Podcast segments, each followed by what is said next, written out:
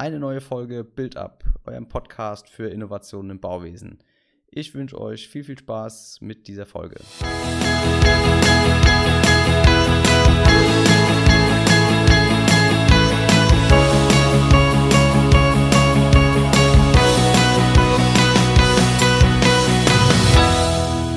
Herzlich willkommen zu einer neuen Folge von Build Up. Heute begrüßen darf ich Gisu und Lukas Nummer, Gründer von Grundriss in Lebensgröße. Herzlich willkommen. Hallo Moritz. Hi. Danke, dass wir da sein dürfen. Gerne, freut mich. Vielleicht stellt ihr euch einfach nochmal kurz vor, äh, wer ihr seid und äh, was ihr macht. Ladies first, oder Schatzi? Genau. ähm, also ich bin Gisu, ich bin aus Kanada. Ähm, Und gemeinsam mit Lukas haben wir Grundriss in Lebensgröße gegründet. Ähm, vielleicht kurz zu meinem Hintergrund. Ich habe International Relations studiert in Kanada eben und ähm, die letzten Jahre hier in Deutschland in der Immobilienbranche gearbeitet. Ähm, genau, und vor einem, fast einem Jahr sind wir auf die Idee gekommen, Grundriss in Lebensgröße zu gründen. Mhm, spannend. Jetzt bin ich rüber zu Lukas. Genau, dann haben wir am ersten zweiten war das diesen Jahres in München unseren ersten Standort eröffnet. Ganz unbeholfen haben wir im Dezember noch auf den letzten Drücker gegründet. Am einunddreißigsten zwölften okay. wurde die Firma dann eingetragen und hat mich mein Steuerberater angerufen und hat gesagt, Mensch Lukas, danke, jetzt müssen wir extra einen Jahresabschluss machen für dieses Jahr. Diesen einen Tag. Ja, hätte er nicht warten können, sage ich, nein, wir konnten nicht warten. Wir, bra wir brauchen ja die, die Firma für Hallenanmietung und allem möglichen. Klar, ohne das geht gar nichts, ne? Genau, und wir haben ja gar keine Ahnung gehabt von dieser ganzen Technik. Ich habe einfach mal irgendwelche Leute angerufen mit Gisu zusammen. Also wir haben bestimmt in den, zwischen den Feiertagen, weil wir haben Mitte November, äh Mitte Dezember, ähm, haben wir gesagt, geil, das machen wir jetzt. Und dann haben wir zwischen den Feiertagen bestimmt hundert Firmen am Tag angerufen, okay. die uns irgendwie, irgendwie weiterhelfen sollten. Ja. Weil wir keine Ahnung hatten, wie das funktioniert. Und dann ist eine Firma hängen geblieben, die macht auch heute noch alle unsere Standorte, okay. macht auch das Franchise für uns. Also wir haben ja auch okay. diesen Cube, den wir haben hier in Mini, können wir mhm. später vielleicht noch mehr dazu erzählen mhm. und bieten das dann einzelnen Möbelhäusern, Küchenstudios und Badplanern an für einzelne okay. Räume, weil die wollen ja nicht die ganzen Grundriss ziehen, sondern die Klar. wollen nur das Bad sehen, wenn sie das Bad verkaufen. Genau, und die machen das seit äh, heute, alle Standorte sind natürlich auch mega happy, weil die haben normalerweise große Events gemacht und äh, Konzerte und das war ja während Corona, während wir... Mm, gute Alternative. Haben, nicht mehr der Fall. Ja. Auf jeden Fall, genau. Ja, und äh, jetzt sind wir hier bei dir im Podcast, haben insgesamt elf oder zwölf Standorte, ich müsste gleich nochmal nachzählen, ähm, fünf davon sind offen in Deutschland, da kommen jetzt noch drei dieses Jahr, dann ist noch Wien, Zürich ähm, und Nürnberg kommt nächstes Jahr noch dazu und dann sind wir in Deutschland sehr, sehr gut vertreten, alle zweihundert Kilometer haben wir einen Standort und man kann dann überall ähm, Planungsfehler vermeiden. Das ist unser Ziel. Das klingt sehr, sehr spannend, also werden wir gleich auch nochmal mehr drüber hören. Äh, ich, zu Beginn will ich nochmal einen Schritt zurückgehen ähm, und nochmal die Frage, also Gisu, du hast ja schon mal gesagt, du kommst äh, jetzt aus der Immobilienbranche oder hast auch eigentlich nochmal was anderes studiert. Lukas, was hast du vorher gemacht oder wie, was ist so dein äh, Background? Also Gisu und ich hatten davor schon eine Immobilienfirma ah, okay. zusammen ähm, hier in München mhm. und haben ähm, ganz normal ein Maklergeschäft gehabt und hatten okay. da sieben, sieben Mitarbeiter, mit denen wir zusammen gearbeitet haben und mhm. haben am Ende hin immer viel Neubau verkauft und immer okay. das Pro gleiche Problem gehabt, dass die Kunden immer gesagt haben, Mensch, Herr Nummer, Frau Attaye damals noch, ja. wie sieht denn das aus? Haben Sie eine schöne Visualisierung? Ja, aber ich kann mir nicht vorstellen, wie diese zwölf Komma fünf Quadratmeter sich anfühlen, sag ich. Ja. Ich auch nicht, was macht man jetzt? ja. ja, weil ich, also das kann ich überhaupt nicht. Und dann sind wir aufs Grundstück gefahren, haben das abgesteckt und haben mhm. versucht, irgendwie den Gefühl zu bekommen. Und dann mhm. hat es am Ende nur gießen, ja, also ohne Wände und ohne Möbel, Herr Nummer, da tun sie sich ja selber schwer, ich auch, ich, ich kaufe es so nicht, weil ich bin einfach ne? unsicher sind. Ja. Genau. Ja. ja, und dann haben wir immer gesucht und gesucht, was können wir besser machen. V R war uns zu unecht, auch man hat ja kein wirkliches Raumgefühl, weil es mhm. in Animation immer noch bleibt. Ja. Ähm, und dann haben wir gesagt, hey, wir müssen bewusst den Schritt zurückgehen, vermeintlich zurück aus der Digitalisierung in die analoge Welt und da mhm. die Kunden abholen okay. und versuchen, was Echtes nachzubauen und dass es dann so echt zum Anfassen wird, hätten wir auch nicht gedacht.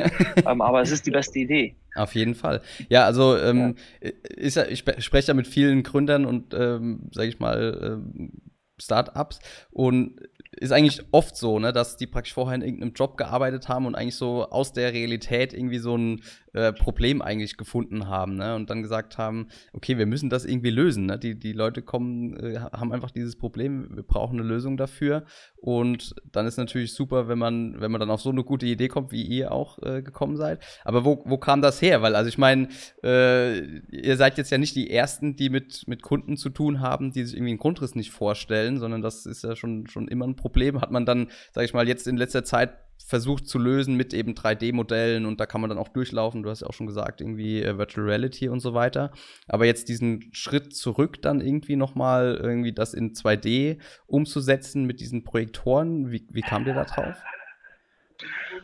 Wir haben, ähm, also wir haben unsere Anteile letztes Jahr an unseren Geschäftspartner an der alten Firma mitverkauft. Um, und dann gesagt, hey, was machen wir jetzt eigentlich als nächstes, mhm. ähm, weil nichts tun wollten wir nicht ähm, und wollten dann einfach gucken, in der Branche immer bleiben, weil Immobilien einfach an sich eine coole Branche ist und dann mhm. habe ich durch Zufall auf YouTube ein Video gesehen, da hat einer seinen Cine Home Beamer genommen, seinen Cinema Beamer und hat seine Küche projiziert, also die Umrisse.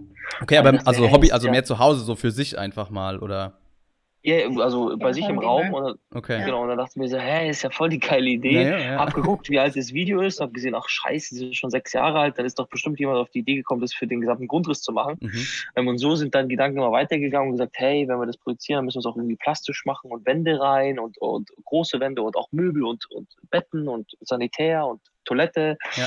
ähm, genau, und so ist es dann immer weiter entstanden und die besten Ideen, die wir jetzt hier haben, die sind von Kunden gekommen, muss man mhm. auch ganz ehrlich sagen, ja, ja. Also der eine hat gesagt, Mensch, warum macht ihr hier eigentlich keine Tür rein, dann könnt ihr den, den Kunden Schlüssel geben, dann sperren jetzt erstmal ihr Haus auf, cool, das ja. haben wir gemacht, oder einen Kamin mit reingemacht, ja. ja, und da sind jetzt noch viele weitere Ideen, die gerade kommen, die sich entwickeln, auch mhm. sehr, sehr technische Ideen, okay. ähm, Verbindungen, ähm, dann schon in die digitale Welt mit mhm. anderen Planungsprogrammen, dass wir Ähm, da auch direkt die Sachen, die wir unten rumschieben, direkt im Planungsprogramm haben, ohne okay. es nachplanen zu müssen. Also da wird sehr, sehr viel kommen, mhm. sehr, sehr viel auch gerade in, in Patentanmeldungen und okay. ähm, äh, Schutzrechten, weil wir da ein riesen, riesen Potenzial sehen und einen riesen Markt, ist ja auch riesengroß und da ja. einfach uns ein bisschen auch schützen wollen vor anderen, die es nachmachen, weil irgendwann ja. wird es welche geben, die es versuchen. Auf jeden Fall, klar. Und wie lief dann die, die, äh, die Gründungsphase? Also ihr hattet dann, äh, sage ich mal, aus diesem äh, aus der Idee raus, das dann weiterentwickelt und gesagt, okay, wenn das für einen Raum ähm, eine gute Idee ist, dann macht es natürlich Sinn, das auch für ein ganzes Gebäude zu machen oder für ein ganzes Stockwerk. Und wie habt ihr dann losgelegt? Habt ihr einfach, äh, war euch direkt klar so, okay, wir brauchen irgendwie eine Halle, wir brauchen Beamer, wir projizieren das? Äh, oder wie hat sich das so entwickelt? Ja, also wir wussten, dass wir einen großen Raum brauchen mhm. und dann ähm, haben, begannen wir auf die Hallensuche, ähm, haben dann ganz schnell ein Maklerunternehmen gefunden, die deutschlandweit arbeiten. Ähm, die haben uns eigentlich immer guten Hallen vermittelt und dann kam die Technikfrage und ähm, vieles kam von unserer Techniker. Ich meine, mit den Technik kannten wir uns am Anfang nicht so gut aus und das, ja. mit das Ganze mit irgendwie ein Event aufzubauen, ähm, das kam von denen ganz kurz. Kannst du dich muten? Ich immer doppelt. Ja, ist glaube ich ein bisschen Rückkopplung. Ja. Also, wenn du immer redet, dann ich kann dich aber immer, ich schalte dich kurz stumm. Ja, das ist ein bisschen rückkoppeln. Nee, uh, zu Lukas, weil der sitzt gegenüber von mir. Also ja, ich habe ich hab ihn kurz stumm geschaltet. Ah, okay, perfekt. Ja. Um, genau. Uh, und das Ganze so wie ein Event aufzubauen, kam von denen. Mhm. Mit den Vorhängen, die Traversen. Okay. Um, wir hatten Konzert, die kennen sich ja aus. Klar. Und genau, immer nach und nach kam halt, kam halt viel mehr dazu. Okay. Und um aber, so aber die Idee, dass man das dann mit, dass man das dann mit irgendwie mehreren Beamern, ihr habt glaube ich irgendwie äh, sechs oder acht Beamer oder was, die dann an der Decke hängen, ähm, ist das dann einfach daraus entstanden, dass ich gesagt habe, okay, einer schafft halt nur so und so viel. Das heißt, da habt ihr euch so ein bisschen in diese technische Sache dann eingearbeitet, um, um dann eine Lösung zu finden. Genau, das haben unsere Techniker gemacht, ähm, die dann hat umgestellt natürlich, um zu sehen, wie man genau das projiziert, weil man muss es auch so machen, dass es keinen Schatten gibt. Also wenn man mhm. unten in der Projektionsfläche steht, wirft man keinen Schatten. Okay. Ähm, und da kam einfach von denen ein paar okay. Wochen lang rumtesten und ja. genau. Ja. Ja, es ist eigentlich auch eine witzige Story, weil mh, wir haben die gefragt und gesagt, ja, wir, wir wollen das irgendwie, ihr müsst das irgendwie projizieren. Und dann haben die angerufen und gesagt, ja, wie groß soll denn die Projektionsfläche werden? Sage ich, ja. ja, also wir brauchen schon so fünfzehn, zwanzig mal zwanzig Meter, weil sonst äh, kriegen wir ja nicht alle Häuser rein. Und dann ja. haben die getestet und dann ähm, haben ja bestimmte Beamer nur bestimmte Bildformate und Ausschnitte, die die projizieren können. Und dann hieß es am Anfang, ja, also wir werden da schon so vier Beamer brauchen. Sag ich, okay. Ja, gut, vier Beamer ähm, kriegen wir hin. Ähm, bis ich dann mal gefragt habe, was eigentlich ein Beamer kostet. Ja. Dann dachte ich mir, scheiße. Okay. Scheiße, das wird ja doch ein bisschen teuer, ja. Okay. Weil die sind sehr, sehr teuer. Also die kosten zwischen zwanzig und dreißigtausend Euro ein Beamer. Okay. Da hatten wir ja gut vier Stück, ja. Da kann man ja rechnen, was man ausgeben muss. Ja. Dann haben die zwei Tage später angerufen und gesagt, ja, du, ähm, wir brauchen vielleicht sechs Beamer, weil das ging ja nicht hin mit der Größe der Produktion. Dann hättet ihr nur etwas Dünnes, aber ganz schmal. Das ist auch Schwachsinn. Wegen dem Format einfach. Ja, und jetzt hängen ja. überall acht. Genau, okay. Jetzt halt, hängen halt überall acht Beamer, ja. Okay. Ähm, und dann haben wir jetzt fünfzehn mal fünfzehn Produktionsfläche, sehr quadratisch, praktisch gut. Man kriegt mhm. neunundneunzig Prozent der Wohnungen und Häuser auf einmal kriegt man, rein. Kriegt man damit auch dann abgedeckt, ja. Okay. Ja, gut, genau. Klar, das ist natürlich dann schon mal eine Investitionssumme, ne? Wenn man, sage ich mal, aus der äh, Idee, ah ja, das machen wir jetzt einfach mal, ne? ähm, kommt ja dann, war ja dann doch ein bisschen, sage ich mal, in Investitionen möglich. Habt ihr das dann einfach aus eurem, äh, also selbst finanziert oder habt ihr von Anfang an da schon Investoren dann gehabt? Wir haben es selbst finanziert mit unserem Geld und dann eben bis zur Höhle okay. alles selber finanziert und okay. ähm, selber auch nochmal nachgelegt, genau. Ja. Und wie habt ihr dann am Anfang äh, da Kunden akquiriert? Lief das dann viel einfach schon ähm, aus euren Connections, die ihr vorher aus der Maklerzeit dann hattet? Oder, oder wie seid ihr an die ersten Kunden dann gekommen? Genau, also die ersten Kunden saßen wir oben und haben natürlich alle Bauträger, Verkaufshersteller in, äh, in München und Umgebung angerufen. Ja. Ähm, Die Endkunden, also wir hatten einen guten äh, Marketer an unserer Seite, aus unserem engen Freundenkreis. Mhm. Äh, und die haben uns natürlich mit dem Arzt geholfen, um an die B zwei C-Kunden ranzukommen. Ja. Ähm, und die sehen uns halt über Facebook, Instagram, ja. YouTube, Pinterest, alles, wo man da Ads schalten kann. Ja. Ähm, und so kamen die Endkunden, aber die äh, Geschäftskunden, sage ich mal, immer über Kaltakquise. Okay. Und wie, wie war dann am Anfang so die, die Aufteilung zwischen Privat- und, und Geschäftskunden? War das irgendwie fünfzig fünfzig oder wen habt ihr da zu, zuerst erreicht? Also am Ende sind es eh eigentlich immer die Endkunden, die kommen, entweder mhm. alleine oder mit dem Bauträger. Und dann haben wir gemerkt, haben wir die Leute auch immer abgefragt, so mit wem baut ihr denn eigentlich? Mhm. Und dann ruft man halt bei den Bauträgern an und sagt, ja gut, eure Kunden kommen alle zu uns, wollt ihr nicht mal zu uns kommen? Ja. und ähm, ja, so. Klar. So dann quasi abgelaufen und okay. ähm, sind wir sehr, sehr, sehr gut aufgestellt. Ähm, wir haben in die Fertighauswelt, ähm, wir sind auch Mitglied im Verband von den deutschen Fertighäusern. Mhm, okay. Und ja. ja. Genau, und dann, du hast eben schon erwähnt, ihr wart ja auch bei äh, Höhle der Löwen. Vielleicht könnt ihr da nochmal kurz berichten, wie kam es dazu? Oder also wie läuft das überhaupt? Habt ihr euch dort beworben und ähm, also wie, wie lief das so ab? Genau, wir haben uns ein paar Wochen nachdem äh, wir eröffnet haben, hier in München da beworben. Mhm. Und nach einem sehr langen Bewerbungsprozess okay. haben wir den Anruf bekommen, dass wir zu der Aufzeichnung kommen können. Okay. Und das war dann ähm, dieses Jahr im März? Oder? Und, ge und gegründet genau. hattet ihr letztes Jahr, war das letztes Jahr dann im, im, äh, im Dezember? Im Dezember. Okay, genau, das heißt aber zwischen, ich sag genau, mal, zwischen, also zwölf zwischen Wochen der vorher Gründung... wir gegründet erst. Zwischen der Gründung, der Eröffnung ähm, und dann Höhle der Löwen war eigentlich dann schon alles relativ strammer Zeitplan, oder? Ja. Sehr stramm, ja. Also wir haben, wir haben am, wie gesagt, am, ich glaube am dreiundzwanzigsten oder am zweiundzwanzigsten waren wir beim Notar. Am einunddreißigsten wurde die Firma eingetragen. Zwei Wochen später war der erste Testaufbau. In, in den zwei Wochen über Silvester und Feiertage haben wir eine Halle bekommen. Mhm.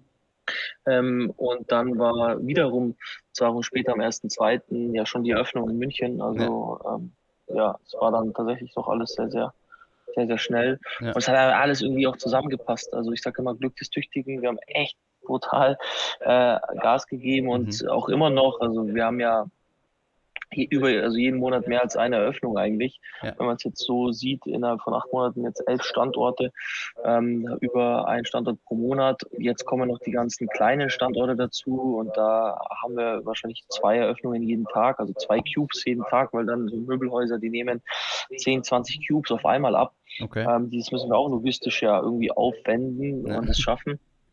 Aber es hat dann auch mit Höhle der Löwen gepasst. Wir haben das gesehen, die Staffel war zu Ende, ähnlich wie jetzt. Ähm, und wir haben uns gedacht, ja, wenn wir irgendwann mal eine geile Idee haben, müssen wir auch mal zur Höhle der Löwen gehen. Und dann hatten wir die Idee und dann, hey, das müssen wir unbedingt machen, haben uns da beworben. Und dann ist ja der Auswahlprozess ziemlich lang. Aber die haben am Anfang schon ziemlich Gefallen daran gefunden, weil wir halt kein Food-Startup waren, was ja das meiste in der Höhle ist, irgendwas mit Food, im weitesten, im weitesten Sinne. Und wir waren ja auch das erste Immobilien-Startup, das haben die dann auch sehr gefeiert und fanden die Idee auch mega cool. Und die ja. haben gesagt, boah geil, warum bin ich, warum bin ich da nicht drauf gekommen? Ja, ja klar. ähm, ist eigentlich so einfach. Und ja, und dann hatten wir erst ein paar, paar Runden mit Video, Vorstellungen, wir mussten dreißig Seiten ausfüllen, mit okay. Fragen beantworten, sehr ausführlich über jeden Einzelnen, sehr persönlich auch, okay. weil die wollen natürlich eine Story, ja, die wollen, ja. am Ende macht zwar Sony den Auswahlprozess, aber Vox ist ja der Sender, der will natürlich Einschaltquoten, ähm, mhm. der will natürlich, dass die Leute das gucken und irgendwas Spannendes dabei ist. Ja. Genau. Und dann waren wir, ich glaube am zwölften oder dreizehnten März waren wir dann zur Aufzeichnung da. Okay. Und habt ihr dann ähm, da auch eine, eine ähm, Förderung, Investition bekommen? Oder also was ist dann dort passiert? Genau, also wir haben dann äh, gepitcht und dann haben wir vier von fünf Löwen, also vier von fünf Löwen haben ein Angebot gemacht. Mhm. Ähm, der Dümmel hat keins gemacht. Klar, wir passen es nicht ins Regal, das war uns vorher eigentlich schon klar, mhm. ähm, dass es nicht sein Produkt ist, aber ja. die, ähm, Ju- die Judith Williams und der Carsten Maschmeyer haben zusammen ein Angebot gemacht und mhm. der Nils Klagau und die äh, Frau Wörl, die haben zusammen ein Angebot gemacht. Okay. Dagmar, genau. Und dann haben wir uns am Ende für Judith und äh, Carsten entschieden, weil mhm. mein Lieblingslöwe der Carsten schon immer war. Äh, Gisu fand die Judith ganz cool, weil sie halt Amerikanerin ist und Kanada mhm. und Amerika ist ja jetzt nicht so weit auseinander. also also vom, vom Lifestyle oder vom, was, Lifestyle, vom, von der Einstellung, von der mhm. Lebenseinstellung ziemlich ja. Ähm, ähnlich waren ähm, und dann haben wir schon immer gedacht, scheiße, was machen wir eigentlich, wenn wir ein Angebot bekommen und was machen wir eigentlich, wenn wir von den zwei ein Angebot bekommen, für die entscheiden wir uns dann und dann haben wir uns aber zusammen ein Angebot Perfekt. gemacht und dann ja, war es alles gepasst, so, ja. Passt, ja. Ja, ja, cool. Ja. Ja, das ist doch echt äh, eine schöne Sache. Vielleicht könnt ihr nochmal einfach kurz beschreiben, was ihr eigentlich macht, ne? Also ich meine, viele kennen euch ja schon, aber vielleicht für diejenigen, die äh, eigentlich noch gar nicht so genau verstehen, was ihr eigentlich tut. Vielleicht noch mal so kurz beschreiben, was, was eigentlich euer, euer Service ist, den ihr anbietet. Sehr gerne. Also wir ermöglichen im Prinzip geplante Grundrisse vor Baubeginn in Lebensgröße zu begehen. Das heißt, wir nehmen den Grundriss von einem Haus, was gebaut werden soll, projizieren das in eins zu eins in einen unserer Projektionszentren, stellen echte Möbel, echte Wände rein, alles mobil auf Rollen und dann kriegt der Kunde sofort ein Raumgefühl für die neue Immobilie, für Abstände, für Quadratmeter und vermeidet so Planungsfehler. Jeder Kunde, der bis jetzt bei uns war, hat auch was geändert, also spricht auch für sich. Es gibt keinen Kunden, der mit dem gleichen Grundriss wieder nach Hause gegangen ist. Genau. Der sagt perfekt, ja. genauso habe ich mir das vorgestellt, Dankeschön. Genau, es, also es ist nie so, es ist immer so, entweder größer oder kleiner und meistens ist es halt kleiner. Mhm. Und meistens ist es halt kleiner als gedacht. Ja. Und dann sparen die natürlich viel, viel Geld, weil wenn die im Nachhinein erst sehen, im Rohbau, oh Mist, ähm, die Tür vielleicht in die andere Richtung auf, die Wand zwanzig Zentimeter weiter links, das Waschbecken weiter rechts, ja. äh, die Wand vielleicht ganz weg, äh, ja. passiert auch oft, ja. dann ist es natürlich im Nachhinein teuer. Klar. Und das heißt also, die, die Kunden, die haben eine, eine fertige Planung oder zumindest, sage ich mal, vielleicht auch einen ersten Entwurf einer Planung und ähm, kommen dann mit P D F bei euch vorbei oder machen vorher einen Termin und dann ähm, können die praktisch ihr Haus vorab besichtigen. Genau, also damit haben wir angefangen, damit waren mhm. wir auch in der Höhle. Mhm. Mittlerweile haben wir auch zwei ähm, neue Erlebniswelten, okay. zwei weitere Erlebniswelten. Das ist einmal die Planung in Lebensgröße, das heißt die architektische Leistung. Also wir haben überall auch Architekten an unserem Standort. Mhm. Ähm, und wir machen auch den Küchenverkauf und die Küchenplanung, also Küchenplanung in Lebensgröße. Okay. weil das natürlich dann nach dem Grundriss so der nächste große Baustein ist. Ja. Wenn man ein Haus baut, braucht man irgendwann natürlich auch eine Küche und wir können es gleich mitplanen und vor allem die Lebensgröße den Leuten spürbar machen. Mhm. Klar, und die Küche und ist natürlich auch, äh, sag ich mal, ja, so ein Lebensmittelpunkt, bei, für den man auch viel Geld ausgibt, sag ich mal, wenn man neu baut, ne, dann macht das natürlich dann ja. ähm, Sinn, ja. Ja, auf jeden Fall. Ähm, Gisu holt hier gerade noch ihr Ladekabel. Ich wundere, dass jetzt einfach noch am Tisch verschwindet. Ja. Äh, ich muss ihr Handy anstecken, äh, ihr Laptop anstecken, sonst ist sie gleich weg. Genau, also riesen Vorteil. Im Prinzip haben wir dann drei Erlebniswelten, Planungen, Lebensgröße, Grundriss und Küchenplanungen, Lebensgröße und immer den U S P, dass man alles sich vorher in eins zu eins anschauen kann. Okay, das heißt, ähm, sag ich mal, vorher war, war eigentlich, ähm, wart ihr praktisch erst der Zweite in der Reihe, ne? Also die Kunden sind zum Architekten gegangen und kamen dann über den Architekten oder wahrscheinlich eher dann aus eigener, äh, eigenem Antrieb dann vielleicht auf die Idee, sich das mal Lebensgröße anzugucken und jetzt steigt ja. der einen Schritt vorher ein und sagt, ja okay, ähm, wir bieten direkt auch die, die Planung an. Also ihr sagt praktisch ein Architekturbüro genau. ähm, und, mhm. ähm, sage ich mal, wenn ein Kunde Bauherr werden will und äh, neu bauen möchte oder umbauen möchte, kommt er zu euch ins, ins Architekturbüro praktisch. Und hat natürlich ja. dann den äh, Bonus äh, gegenüber jedem anderen Architekturbüro, dass er dann mal kurz äh, nebenan in die Halle gehen kann und das äh, da durchlaufen kann.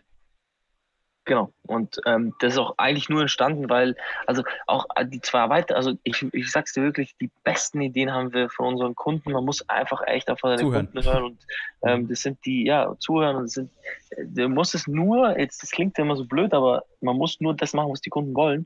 Und die sind einfach zu uns gekommen und haben gefragt, hey, plant ihr eigentlich auch in Lebensgröße? Wir haben gesagt, nein, geh bloß weg, ja, wir wollen einfach nur projizieren. Du brauchst einen Grundriss und immer haben wir so ausgedacht, ich so, hä, wir, wir kommen aus der Branche, warum bieten wir das einfach nicht an? mit. Ja, ja und dann habe ich gesagt, klar, macht total Sinn, weil es mhm. die gleiche Zielgruppe ist, ja, klar. Und wir können den dann vorher schon mega geil abholen und dem mhm. auch in der Planung viel Zeit ersparen, weil der liegt nachts wach, hat Ideen, sieht was bei Freunden, dann fragt er drei Freunde, da sind die drei Freunde auf einmal ähm, alle Architekten und wissen es besser als der andere, dann hat er so viele Ideen, ja. äh, die auch fast gar nicht umsetzbar sind und wir sagen, pass auf, komm zu uns, wir machen dir eine Vorplanung, du gehst rein und dann kannst du selber bestimmen, was dir gefällt und was nicht. Mhm. Ja, das heißt, die Pläne, die wir machen, die sind hundert Prozent vom Kunden und das ist das, was der Kunde gut findet. Wir geben unsere Expertise zwar mit dazu, aber ähm, oftmals ist es auch so gewesen, die Kunden sind gekommen mit dem Plan vom Architekten und dann war es halt genau das, was der Architekt gut fand, aber nicht der Kunde.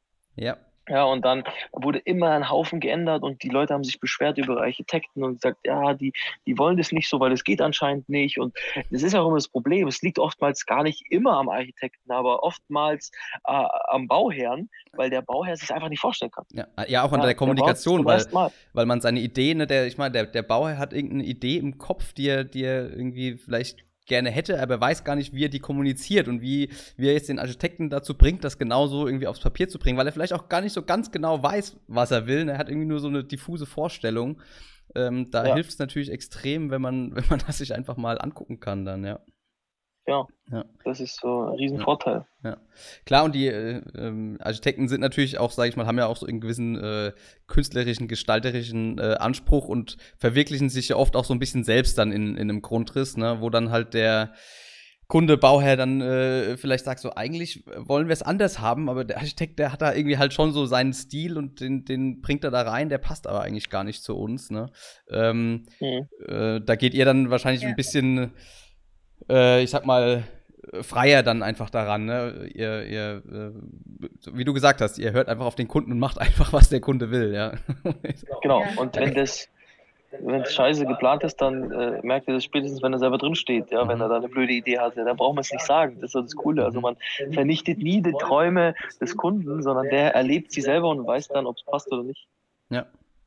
Ja, genau, ich sag mal, den, ähm, ich sag mal, der Architektur hat, äh, der Architekt hat natürlich da seine Berechtigung, weil natürlich in dem Fall, wo es normalerweise äh, man sich das nicht in Realität anschauen muss, braucht man halt auch einfach jemanden, der einem Feedback gibt, ne? Dass nicht der Bauherr sagt, oh, ich habe eine Idee, ich zeichne das jetzt auf und dann baue ich es später, sondern das ist ja eigentlich die Aufgabe auch des Architekten zu sagen, ja, Moment, aber äh, ich habe Erfahrung da drin, mach das lieber so und so, das, das macht mehr Sinn und ihr gebt das Feedback praktisch auch, aber halt Ähm, einfach durch, dadurch, dass er, der Bauherr dann einfach sich das anschauen kann, ne? Ja. Ja, spannend. Ähm, und jetzt hast du schon gesagt, dass ihr jetzt ähm, noch solche Cubes habt. Was, was hat es damit auf sich? Das ist eigentlich auch, auch wieder auch von einem Kunden gekommen, die Idee. Der dafür gesagt, Mensch, ähm, ich habe hier ein, ein Badstudio, also ich plane Bäder, nur mhm. Bäder. Ähm, könnt ihr das nicht nur für Bäder machen? Aber ich sagte, ja, das machen wir doch sowieso mit. Also wir haben ja auch hier Badewanne, Toilette, Waschbecken, Doppelwaschbecken, Dusche, alles auf Rollen. Ja. Und er sagt, ja, aber in klein, ich brauche ja nicht die anderen Räume, ich mache ja nur die, nur die Bäder. Und er sagt, mhm. ja, ähm, ich rufe mal meinen Techniker an und frage, ob er das auch in klein machen kann. Geht bestimmt, aber ich habe keine Ahnung, wie viel Beamer dann und hier. Mhm. Und dann hat er gesagt, ja, coole Idee. Und dann ist uns eingefallen, hey, stimmt eigentlich, warum machen wir es nicht in klein für Bäder, also für Badplaner, für Küchenstudios, die die Küche projizieren können, oder für Möbelhäuser, die sich mhm. dann in die Wohnzimmerabteilung ein Cube reinstellen fürs Wohnzimmer, in die Küche für die Küche, in die Speisezimmer für die Speise. Okay. Und so die Möbel der Kunden, die sie kaufen wollen, vorher im Raum des Kunden erlebbar machen können. Mhm. Genau, die tragen dann ja. den, die Couch aus der äh, Abteilung kurz mal in ihren Cube und äh, haben da praktisch den Raum und dann stellt man den einmal da rein. Genau, die haben dann entweder Mustermöbel oder wie bei Ikea. Ikea ist ja sehr erfolgreich, weil die es mit als einziges Möbelhaus schaffen, Erlebniswelten zu kreieren, haben da dann so Cubes, aber die sind ja alle nicht mobil. Ja. Die haben, bauen die immer alle paar Wochen um und bei mhm. uns ist das alles auf Rollen und dann sagt der Kunde, boah geil, das finde ich cool, dieses Design. Ähm, ich will es aber in meinem Wohnzimmer mal sehen. Dann sagen wir, kein Problem. Ähm, Grundriss her, Grundriss projizieren, äh, die Möbel verschieben und dann sitzt der in seinem Wohnzimmer ja. mit den neuen Möbeln und sagt natürlich, mega geil. Oder er nimmt sich die Couch. Ähm, wir haben da so, so, so, so Rollen, die man einfach drunter stellt, dann rollt man das Ding rein und fertig. Mhm. Ähm, und dann kann man Couch äh, über Bett bis Bad alles vorher erleben und weiß genau, passt es überhaupt so, wie ich mir das vorstelle. Okay. Das heißt, da sind eure, eure Kunden dann, wie du sagst, Möbelhäuser, Küchenstudios und so weiter und denen verkauft ihr praktisch diesen Cube dann so, sag mal, als Komplettlösung mit der ganzen Technik und so weiter hinten dran. Ähm, und die kümmern sich dann auch um, um, um, sag ich mal, auch vor Ort das äh, Einstellen der Grundrisse und so weiter? Oder habt ihr dann da, äh, sag ich mal, auch noch einen Service, den ihr dann mit anbietet? Genau, es ist im Prinzip wie so ein wie ein Franchise-System. Mhm. Also eigentlich ist es kein Franchise-System, eigentlich ist es so ein, so ein SaaS-Modell, aber SaaS kennen jetzt die wenigsten. Es ist im Prinzip ganz einfach. Wir stellen Hardware, wir stellen natürlich die komplette Software, machen Schulungen und bieten den ganzen Service drumherum an. Mhm. Ähm, und dafür zahlen die ähm, Hersteller oder die Möbelhäuser im Monat einen Betrag X für jeden Cube. Okay. Und das war's. Da gibt es okay. Laufzeiten, ähnlich wie in einem Leasing-Franchise, aber es gibt keine Einstiegsgebühren, keine Franchise-Gebühren, einmalig eine Rechnung im Monat und das war's. Ja. Ähm, und dann können die Leute ähm, die Möbel oder die Küchenelemente erlebbar machen. Okay. Und da gibt es jetzt auch schon äh, Möbelhäuser, Studi- Küchenstudios und so weiter, die das schon haben oder ist das noch Zukunftsmusik? Genau, nee, in äh, N R W haben wir den größten Möbelhaus, Möbeleinrichtungs, äh, Liefer, nicht Lieferanten, was rede ich? Möbeleinrichtungshaus, ja. äh, Ostermann, genau. Äh, der hat fünf Standorte in N R W. Ähm, okay. Der hat die ganzen Küchenabteilungen ausgestattet. Da mhm. sind wir gerade dabei, die ersten Cubes zu installieren. Ähm, gibt Küchenstudios. Äh, durch die äh, Höhle haben wir über dreihundert Franchise-Anfragen auch bekommen von allen möglichen Richtungen und allen möglichen Standorten. Ja, ja. ja das wäre jetzt auch nochmal eine Frage. Wie hat sich jetzt klar, ihr habt dann da äh, natürlich, sag ich mal, eine, eine finanzielle Spritze gekriegt dann durch äh, Höhle der Löwen. Ähm, wie hat sich das ausgewirkt, jetzt wie du gesagt hast, mit Anfragen und so weiter? Also einmal natürlich auf, auf äh, Seite der Kunden und Bauherren, die das jetzt machen wollen, weil sie es gesehen haben, aber auf der anderen Seite, wie du gesagt hast, natürlich auch irgendwie ähm, äh, Business-Kontakte. Also eigentlich ganz, ganz viel. Ähm, wir haben schon an dem Abend gesehen, wie die E-Mail-Postfächer aufgefüllt sind, Nachrichten, mhm. Anrufen, alles kam auf einmal rein. Mhm. Ähm, Der nächste Woche war nur damit beschäftigt, alle abzutelefonieren. Okay. Und ich glaube, da sind wir endlich langsam äh, an der Ende der Liste. Ja. Ähm, genau, also da kamen sehr, sehr viele Franchise, wie Lukas gerade gesagt hatte, ähm, sehr, sehr viele B zwei B, also Bauträger von irgendwelchen Ecken, mhm. die, die vielleicht noch nicht ganz kannten oder halt auch Leute, mit denen wir zusammenarbeiten, noch den Push gegeben, um mhm. halt was mehr zu machen. Ja. Ähm, da ist auf jeden Fall mehr reingekommen und natürlich halt die Kunden, die die Bauherren an sich. Ähm, und das, das Gute, also was wir auch ganz interessant fanden, war damals bei der Ausstellung war nur München geöffnet und jetzt äh, sagen die Kunden, oh cool, aber ich bin ja in Köln, dann gehen die auf die Website und sehen, ja, Köln ist ja schon mhm. offen. Und okay. da haben sich viele, viele darauf gefreut, dass die jetzt äh, ja. nicht ja, nach München fahren müssen, um den Anspruch, äh, ja. den Dienstleistung in Anspruch zu nehmen. Ja, klar, für viele, die haben das gesehen und gedacht, oh, das wäre ja cool, aber München kann ich natürlich jetzt dafür nicht extra hinfahren. Ähm, und dadurch, dass praktisch so viel Zeit zwischen äh, Aufnahme und Ausstrahlung dann lag, habt ihr in der Zwischenzeit aber schon äh, viele Standorte aufgemacht und natürlich praktisch nochmal ähm, äh, äh, sag ich mal, einen positiven Eindruck dann hinterlassen, wenn die dann auf eurer Webseite waren und Leute gesehen haben, ah, okay, das geht ja sogar bei mir. Ja. Genau, ähm, also damals auch vor der Ausstrahlung sind viele sehr, sehr lang angereist, um hierher zu kommen. Ähm, wir hatten Leute aus Berlin, aus der Schweiz, okay. aus Österreich, aus Ostdeutschland, aus äh, überall, mhm. ähm, die zu uns gefahren sind. Und haben halt ein Wochenende in München gemacht oder sowas. Ja. Ist ja auch schön. Das ist okay. Ja, genau, da ist natürlich ein Vorteil, wenn man in München ist, da äh, lässt sich natürlich auch so ein Wochenende mal, mal immer mit verbinden. Ja. Ja. Ja. Und die äh, Kontakte, oder kam das dann, sage ich mal, über Social Media irgendwie, dass die dann in der Schweiz von euch gehört hatten schon vorher? Oder wie hat sich das dann? Ähm, schon vorher, ja. Also, genau, Social Media. Mhm. Ähm, und ja. Viele Schweizer schauen dann halt auch Höhle der Löwen und ja, danach ja, gab es halt klar. sehr, sehr viele Leute aus der Schweiz, die noch zu uns gekommen sind. Also okay. ich glaube, der Woche, ähm, in der Woche hatten wir irgendwie über vierzig Kunden, die dann von der Schweiz jetzt einen Termin in München gebucht haben. Okay. Und halt der Schweiz ist jetzt, Zürich ist vielleicht vier Stunden, aber da gibt es ja noch weiter ja. und die sind teilweise ja. aus Bern, aus okay. äh, andere Städte dann noch mhm. gekommen. Sehr spannend. Und wie viele ähm, Kunden schafft ihr dann pro Tag? Also in der Halle ist dann immer nur ist, äh, ein, ein Grundriss oder habt ihr da, ist die so groß, dass da zwei parallel reinpassen? Und also wie viel, wie, wie ist das oder wie läuft das? Der Kunde meldet sich an und kriegt dann vielleicht nächste, übernächste Woche einen Termin und hat dann so ein Zeitfenster oder, oder wie läuft das ab? Genau, also die buchen Stunden, die kommen mhm. dann für die gebuchten Stunden. Ähm, Meistens ist noch eine Puffer von einer Stunde hinten dran, falls sie noch nachbuchen wollen. Mhm. Kommt meistens vor. Okay. ähm, und ähm, ja, also theoretisch haben wir vierundzwanzig Stunden geöffnet. Äh, wir können aber nur, wie gesagt, ein Haus auf einmal projizieren. Okay. Ähm, und auch für Corona, da, dass die Leute da ein bisschen Abstand Klar. haben. Und es ist immer ein Kunde auf einmal, der mhm. da ist, ähm, mit seiner Familie. Genau. Okay. Und äh, jetzt... Habt ihr dann, die, die Standorte sind aber alle dann, sage ich mal, identisch aufgebaut. Also ihr habt überall dann die, die gleiche Technik, also praktisch unterschiedliche Hallen, aber ähm, die gleiche Technik und den gleichen Service bietet ihr dann praktisch überall an. Genau. Mhm.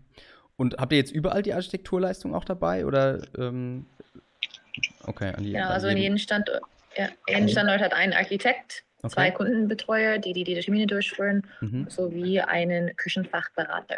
Okay. Genau, und da suchen wir auch immer noch gute Leute. Also, wenn jemand Architekt ist und Bock hat oder Küchenplaner ist und sich auskennt, dann liebend gerne einfach mal melden bei uns. Wir sind ja. da immer auf der Suche nach ähm, gutem Personal. Klar, ich meine, wenn man jetzt natürlich so schnell äh, wächst und äh, wie du sagst, da mehr als eine neue Eröffnung pro Monat halt hat, dann kommt man natürlich mit Personaleinstellen kaum hinterher. Ne? äh, ja, das wird dann schon eng. Ja, ist Personal finden wahrscheinlich fast schwieriger als, als die Halle und Immobilie dann. Ähm, ja, auf jeden Fall. Es ja. mangelt ja in allen Branchen gerade an, an Fachkräften, von daher trifft das ja. natürlich auch euch. Ja. Ähm, ja, cool. Und wie sind jetzt so die, die Pläne ähm, für die Zukunft? Du hast ja auch schon mal kurz angesprochen, dass da noch einiges ähm, in, schon in der Warteschlange praktisch ist, was ihr noch an, an, an Neuem anbietet. Ich weiß nicht, was ihr schon erzählen könnt oder wollt, aber was, wie sind ja. so eure Pläne? Also wir werden jetzt auf jeden Fall die ganzen deutschen Standorte zum Laufen bekommen, also die großen und eröffnen, ähm, dann das Franchise-Modell in Deutschland, Österreich, Schweiz ähm, weiterbringen, auch die Standorte in Deutschland, Österreich, Schweiz, werden dann auch noch andere Märkte, also wir sind für nächstes Jahr sehr stark fokussiert auf, ähm, auf Europa. Mhm. Wir haben in Frankreich schon ein paar Standorte, Italien Standorte, Holland schon ein paar Standorte zugeschickt bekommen und uns okay. angeschaut auch ähm, und wir werden aber vor allen Dingen weiter versuchen, ähm, die analoge Sache, die wir machen, die auch richtig geil ist, trotzdem dann natürlich in eine, eine, eine digitale Welt zu bekommen. Das heißt, Schnittstellen zu schaffen zwischen das, was wir auf dem, äh, in der Halle machen, zum Architektenprogramm oder zum Küchenplanungsprogramm, dass mhm. das, wenn man was ändert, direkt im Programm zum Beispiel geändert ist. Okay. Äh, und dass man dann nicht nochmal nachplanen muss, sondern der Kunde kann im Prinzip selber fast sein eigenes Haus planen. Es muss nur jemand dabei stehen, der Ahnung hat und dann okay. ähm, hat man es auch direkt im Planungsprogramm.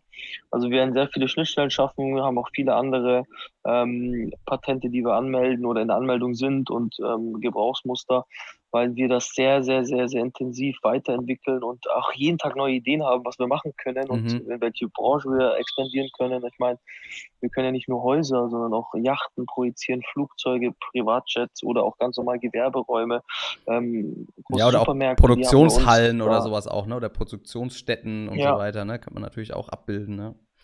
Ja klar, das, ich meine, ihr, ihr habt ja irgendwie da so ein, so ein, äh, so ein Fass aufgemacht, ne? So eine, die Büchse der Pandora irgendwie, wo man eigentlich in, in alle möglichen Richtungen noch äh, erweitern kann, ob jetzt andere Branchen oder irgendwie äh, dann auch noch, äh, sagen wir mal, wir könnten Möbel auch noch drei D dahin projizieren oder wie du sagst, ne, eine Wand verschieben und die, die ähm, durch Bilderkennung sich dann direkt im Modell mit verschiebt und so, das ist natürlich super spannend, ja, mit vielen, vielen Möglichkeiten, ja.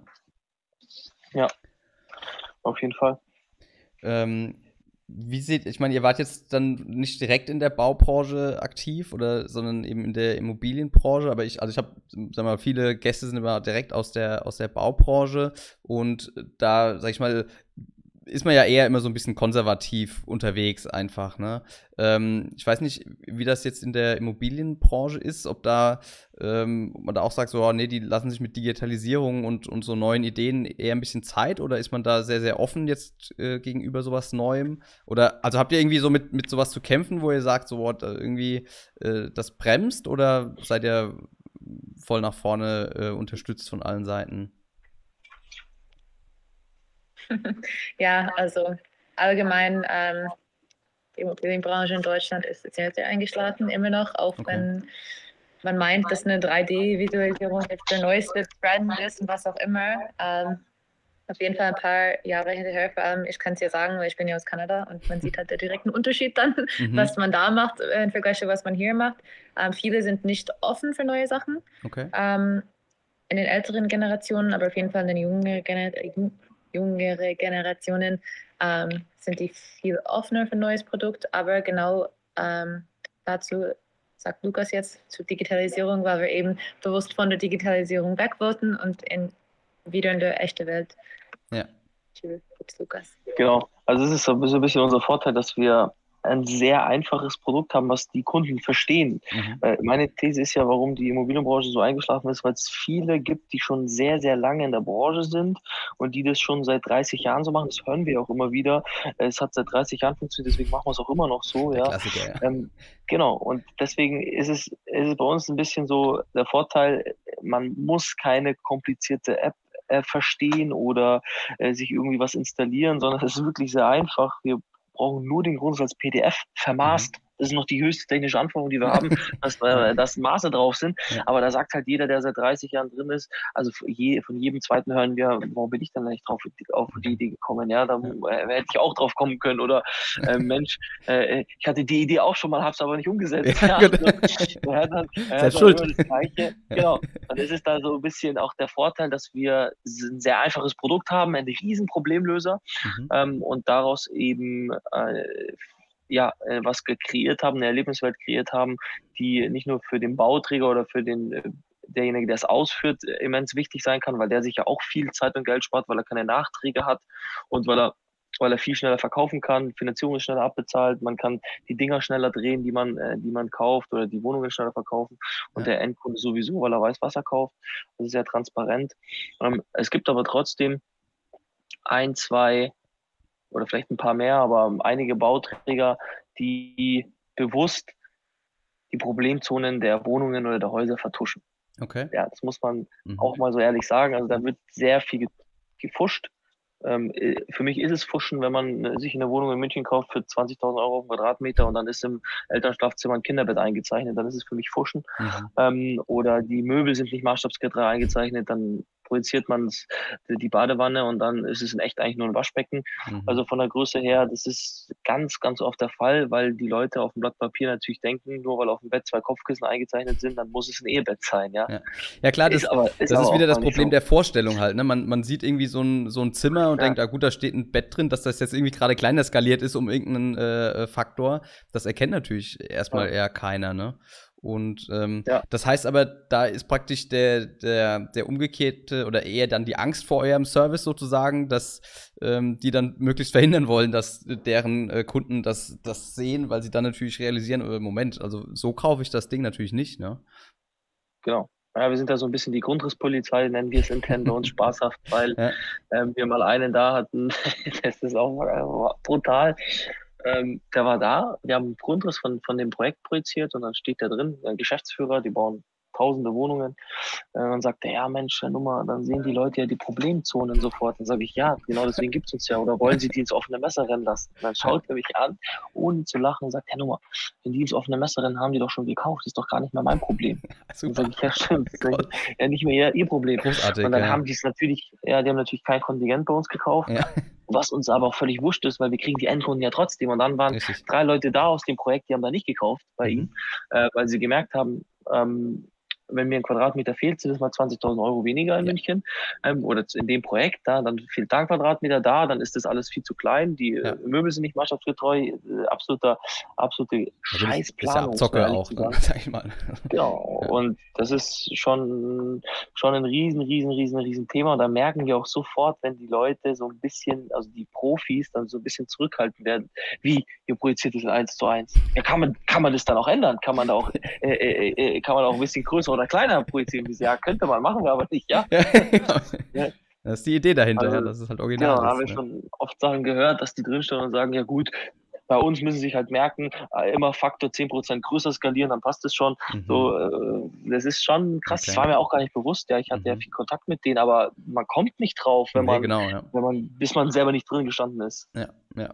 Gut, ich meine, da sind natürlich dann äh, jetzt die Großstädte, äh, ich sag mal irgendwie äh, München, Stuttgart und so, ist natürlich da auch prädestiniert dafür, für solche äh, Tricksereien, ne? Jetzt in irgendeinem äh, ländlichen Bereich oder sowas ist das natürlich vielleicht noch nicht, wo der Quadratmeter einfach noch günstiger ist, läuft das vielleicht noch besser, aber klar, wo dann die Quadratmeterpreise natürlich so hoch sind, wenn, wenn da der Bauträger einen Quadratmeter oder zwei am Schluss irgendwie raustricksen kann sozusagen, dann verdient er richtig viel Geld, ne? Das ist natürlich... Ja. Ähm, Äh, da trefft ihr, glaube ich, dann auch ne, einen guten äh, Zeitpunkt einfach, ne, wo, wo, äh, wo das einfach gut aufeinander passt, ja. Ja, auf jeden Fall. Ja, und ähm, habt ihr irgendwie so, sag ich mal, in, im äh, Bau-, Immobilienbereich noch andere Innovationen, die, die ihr irgendwie so in der, in der Zukunft äh, spannend seht, viel, wo ihr Potenzial seht? Ja, auf jeden Fall. Also wir sind ja in diesem ganzen Construction- und PropTech-Thema selber tief drin, weil wir ja irgendwie im weitesten Sinne auch damit was zu tun haben, auch wenn wir jetzt nicht das tiefste Deep-Tech-Startup sind, ähm, haben wir natürlich schon viel Kontakt auch mit unseren Investoren und ähm, viele Anfragen, wo wir halt als Ergänzung super reinpassen. Mhm. Gerade wenn es um, wenn es um die ganzen Bau-Apps gibt und Digitalisierung von ja. Bauprozessen. Ja. Da passen wir halt am Anfang immer sehr, sehr gut rein, weil die Kunden sich dann eben sich das nicht vorstellen müssen in der App, sondern einfach reingehen können mhm. zu uns, uns erleben können. Ähm, also da gibt es viele, viele, viele coole Sachen, die ich so mitbekomme. Wir haben auch viele coole Sachen geplant in der Zukunft, ähm, was unsere Weiterentwicklung angeht. Ich meine, ähm, wir wollen ja, also das Ziel ist irgendwann mal das Ganze nur mit ähm, Holographen zu machen und äh, drei D Beamern, die dann wirklich dann die Wand projizieren können, ja. wo man sieht. Ist aktuell aber alles noch viel zu teuer, viel zu sehr in den Kinderschuhen. Ich mhm. weiß gar nicht, ob es sowas in Serie überhaupt gibt. Ich habe mal irgendwo gesehen, da gab es so ein, gibt's ein, in China, glaube ich, gibt es so ein ähm, drei D Museum. Die okay. machen alles mit Beamern. Okay. Ähm, aber kostet ein Beamer fast eine halbe Million Euro. Okay. Ja, gut. Ja. In Japan ja. ist das. Oder in Japan, ja. ja also ja. das ist eine coole Idee, dann, dann ja. kann man wirklich also mit so Holographen alles nachprojizieren, wie so Laser, die man dann sieht halt. Mhm. Ähm, und das ist wahrscheinlich irgendwann mal so das Endziel, weil V R ist cool, A R ist mit Sicherheit auch cool, ähm, aber nicht in jedem Bereich. Ja, also nicht in jedem Bereich. Gerade, äh, gerade in der Immobilienbranche, wenn es darum geht, genau ein Gefühl für Größen zu bekommen, es ist schwierig. Ja, wenn ich mir jetzt irgendwie was vor, also eine Konstruktion oder ein Werkteil oder eine Planung oder eine Projektion vorstelle, das ist cool in V R, V R ja. ja, aber in ein Raumgefühl zu bekommen, es gibt nichts Besseres, als in dem Raum zu stehen. Ja. Warum sollte eine Animation besser sein als die Realität? Also, so ist es ja. ja. ja. Und deswegen äh, ist es gerade in der Branche, wo wir sind, ja, ist es gerade perfekt so und ja. äh, man kann es natürlich noch ergänzen und erweitern und klar, da sind wir auch immer dran, aber Ich glaube, wir haben da bis jetzt schon eine gute Lösung aufgebaut und werden natürlich immer versuchen, die weiter zu optimieren. Ja, ja, ist halt ist spannend, ne? Weil, ähm, sag mal, eigentlich die meisten, wenn man über Innovation spricht, geht alles immer in Richtung Digitalisierung. Ähm, und äh, ja, macht praktisch halt den, den umgekehrten Schritt. Also zumindest der erste Schritt war jetzt äh, erstmal der zu sagen, ja, okay, das Digital drei D haben wir aber eigentlich alles schon. Ähm, und man ist aber zu weit weg eigentlich schon von der Realität, ne? Wir müssen wieder einen Schritt zurück und die Leute wieder in der Realität abholen. Äh, ich kann mir vorstellen, dass das in vielen anderen Bereichen auch so passiert, ne? Wo die Digitalisierung ähm, einfach vielleicht für den Menschen ein bisschen zu schnell ist, wo man als mal wieder so ein Stück zurück muss, um, um äh, wieder das Ganze in der Realität abzubilden. Äh, und wie gesagt, dadurch, dass ihr, ihr habt äh, auch ein einfach verständliches Produkt, äh, das, das jeder versteht, und das ist natürlich eine super Grundlage, um das auch ähm, äh, groß zu machen, glaube ich, ja. Ja, äh, vielen, vielen Dank, war schon mal sehr, sehr spannend. Ich stelle zum Abschluss immer gern noch die Frage, was ihr, sag ich mal, jungen Unternehmern, Gründern oder vielleicht auch noch Studierenden, die so am Anfang der Karriere stehen oder vielleicht auch eurem Jüngeren selbst irgendwie mitgeben würdet, was ihr so als Tipp, ähm, was man be- beachten, besser machen kann. Also ich bin der Meinung, dass man, wenn man einen, einen Traum hat oder, oder eine Vision hat, irgendwas zu verwirklichen, möglichst viel ausprobieren sollte, möglichst viel auch falsch machen sollte und mhm. testen sollte, weil man entweder man gewinnt oder man lernt, man verliert nie, mhm. man weiß halt immer nur, wie es nicht funktioniert, genauso wie bei uns, und alles nicht so nicht, nicht so kompliziert denken und sehen und vor allen Dingen auch immer immer entspannt bleiben und an sich glauben. Ich glaube, das ist das Allerwichtigste. Wenn man nicht an sich glaubt und weiß, dass man es schafft und dass man da was auf die Beine stellen kann, dann, dann tut es kein anderer, aber wenn nicht du an dich glaubst, äh, andere werden nicht an dich glauben. Deswegen einfach immer relaxed bleiben und immer die Lösung finden, eine Lösung suchen. Also als Unternehmer muss man, ja. genau, muss man immer eine Lösung finden. Ich meine, wenn ich, wenn ich Leuten erzählen würde, was wir hier für Probleme haben, die würden sagen, boah, dein Leben will ich nicht haben, aber für uns ist halt so, okay, es ist halt so, äh, wir müssen Lösungen finden und gucken, wie wir daraus eben wieder äh, weiter wachsen können.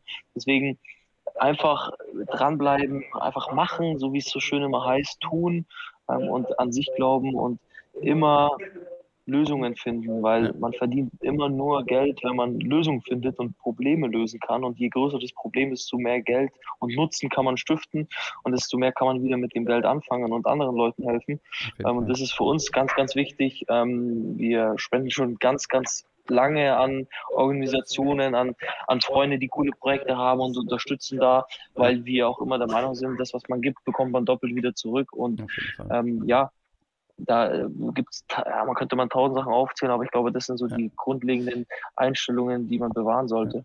Ich glaube, da haben wir ja auch, ähm, vielleicht Gisu gerade nochmal, du hast ja dann den Unterschied auch so ein bisschen zu Kanada oder dem, dem amerikanischen, da, ich sag mal, gerade was diese Fehlerkultur angeht, mit einfach mal machen und keine Angst vor Fehlern haben. Ich glaube, da haben wir ja, sag ich mal, in Deutschland oder Europa vielleicht auch ein bisschen eine andere Kultur als die Amerikaner, ne? Wir, bei uns ist halt, ist man doch sehr, sehr ängstlich einfach und äh, hat Angst vor dem Risiko und so dieses, oh Gott, wenn ich einmal was in meinem Leben irgendwie falsch gemacht habe, ne, dann ist mein Lebenslauf versaut, dann brauche ich eigentlich überhaupt nichts mehr machen, genau. Dann ist das Leben zu Ende, so ja. ungefähr.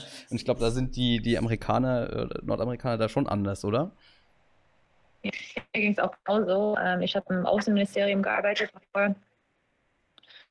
war es auch so, ich so, diese nine to five, diese immer für jemand anders irgendwie machen und immer das gleiche Prozess, Tag ein, Tag aus. Ja. Was auch immer, ähm, war mir dann irgendwann zu viel, und ich merke hier, die Leute kommen aus dem Studium, rennen, greifen schnellstmöglich in den ersten Job, was die kriegen, und wollen da bleiben und wollen ja. einfach den Rest des Lebens da verbringen, und das ja. finde ich einfach Wahnsinn. Also meine Eltern haben auch zu Lukas gesagt, das erste Mal, wo die ihn getroffen haben, dass der von der Art auch einfach wie ein Kanadier ist, dass er da auch passt mit seiner Innovationsideen, mhm. einfach, einfach da, wie man wie er ist, und deswegen passen wir auch ganz gut zusammen, ja. ähm, geschäftlich und privat, weil ähm, der einfach auch eine andere Denkweise hat, wie man eben in Kanada und Amerika hat, weil da, ja. da sind so viele Startups, da sind so viele Ideen, da sind so viele Sachen da, machen und machen, und hier ist es schon ziemlich ein bisschen eingeschlafen, muss man sagen. Auf jeden Fall. Man ist halt hier ja. sehr auf, auf Sicherheit ähm, bedacht, ne? Also ich habe, ähm, sag ich mal, nach, ähm, genau. an der Uni promoviert nach meinem Studium, und dann äh, sag ich mal, ich war, wollte dann eigentlich lange aus der Baubranche raus, weil mir irgendwie, ich war immer sehr tech- und innovationsinteressiert und das war mir dann lange Zeit dann doch irgendwie ein bisschen zu konservativ. Und dann habe ich irgendwann gesagt, nee, ich bleib in der Branche und mache mein eigenes Ding und mache halt mein eigenes Büro, so wie ich mir das vorstelle. Und da waren aber auch die ja. meisten Kommilitonen, ähm, können das nicht nachvollziehen, ne? Dass man sich dann irgendwie nach der Uni-Zeit direkt selbstständig macht und äh, ja. äh, das ist für die viel zu viel Risiko, ne? Wie du sagst. Also sie fast alle gehen irgendwie in so einen Job und sind froh, wenn sie dann irgendwie einen Job haben einfach und äh, ja. das scheint hier verbreiteter zu ja, sein. Es, ne? es ist schon ja, eine Angstkultur, ja. Ja, man merkt das auch bei, bei V Cs, wenn man mit V Cs spricht und ähm, mit deutschen oder mit amerikanischen V Cs spricht, da merkt man auch einen riesen Unterschied, weil die ähm, Amerikaner oder die, die ähm, aus, einem, aus einem anderen Kontinent, würde ich jetzt mal sagen, nicht unbedingt nur Amerikaner, aber ähm, vor allen Dingen die, wenn man, wenn die mit einem fragen und du pitchst bei denen und dann fragen die dich, ja cool, was hast du bis jetzt so gemacht? Und dann fragen die auch immer, okay, und was war so dein, was war dein größter Fehler? Wie viele Companies hast du schon in den Sand, in den Sand gesetzt? Mhm. Ja, und dann ist zum ersten Mal hörst du über Scheiße, was soll ich da jetzt sagen? So jetzt ehrlich antworten, du hast schon, warst schon zweimal pleite und hast, weiß ich nicht, fünf Insolvenzen hinter dir. Ja. Aber das finde ich halt geil, weil die wissen, okay, dann ist die Chance höher, dass er daraus gelernt hat und mhm. jetzt das Richtige kommt. Ja, mhm. und das ist wirklich so, weil wenn man daraus nicht lernt, ähm, aus was dann? Ja, ja. Das, das, das, das ja ohne das Leben, kann man gar nicht lernen. Ne? Also, ja. ja, genau. Also viele wollen immer alles richtig machen äh, und keine Fehler, aber das funktioniert nicht. Ja? Man mhm. muss akzeptieren und daraus lernen und es beim nächsten Mal besser machen.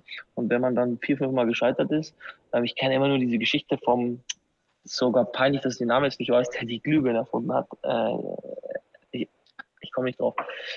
Edward, ach, egal.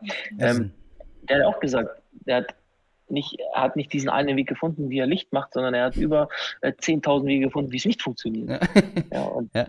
das ist genau das, was, was mir jeden Tag auch denke, wenn was mhm. nicht funktioniert, denke ich mir, geil, jetzt weiß ich, wie es nicht funktioniert, ja. ähm, aber jetzt bin ich einen Schritt näher dran, an dem zu wissen, wie es funktioniert. Ja, ja man, man ähm ich weiß nicht, also wenn man nicht damit aufwächst, muss man sich da schon erstmal äh, umdenken halt, ne? Dass man so eine ganz andere Fehlerkultur halt einfach für sich selbst auch erstmal findet, um eben genau das sagen zu können. So, okay, jeder Fehler ist eigentlich was Positives.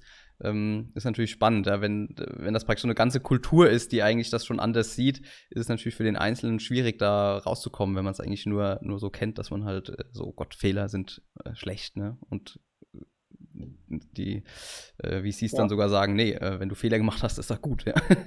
ja. Ja. Ja. ja, super spannend. Vielen, vielen Dank. Hat mich gefreut, dass ihr euch die Zeit genommen habt. Ähm, war, glaube ich, auch für die Zuhörer sehr, sehr spannend. Vielen Dank. Danke auch. Danke, dass wir da sein dürfen. Gerne. Macht's gut. Tschüss. Ciao, ciao. Ihr habt tatsächlich die ganze Folge angehört. Vielen, vielen Dank dafür. Jetzt würde ich mich noch riesig drüber freuen, wenn ihr Feedback da lasst und natürlich subscribed, followed und so weiter. Dankeschön, bis zum nächsten Mal.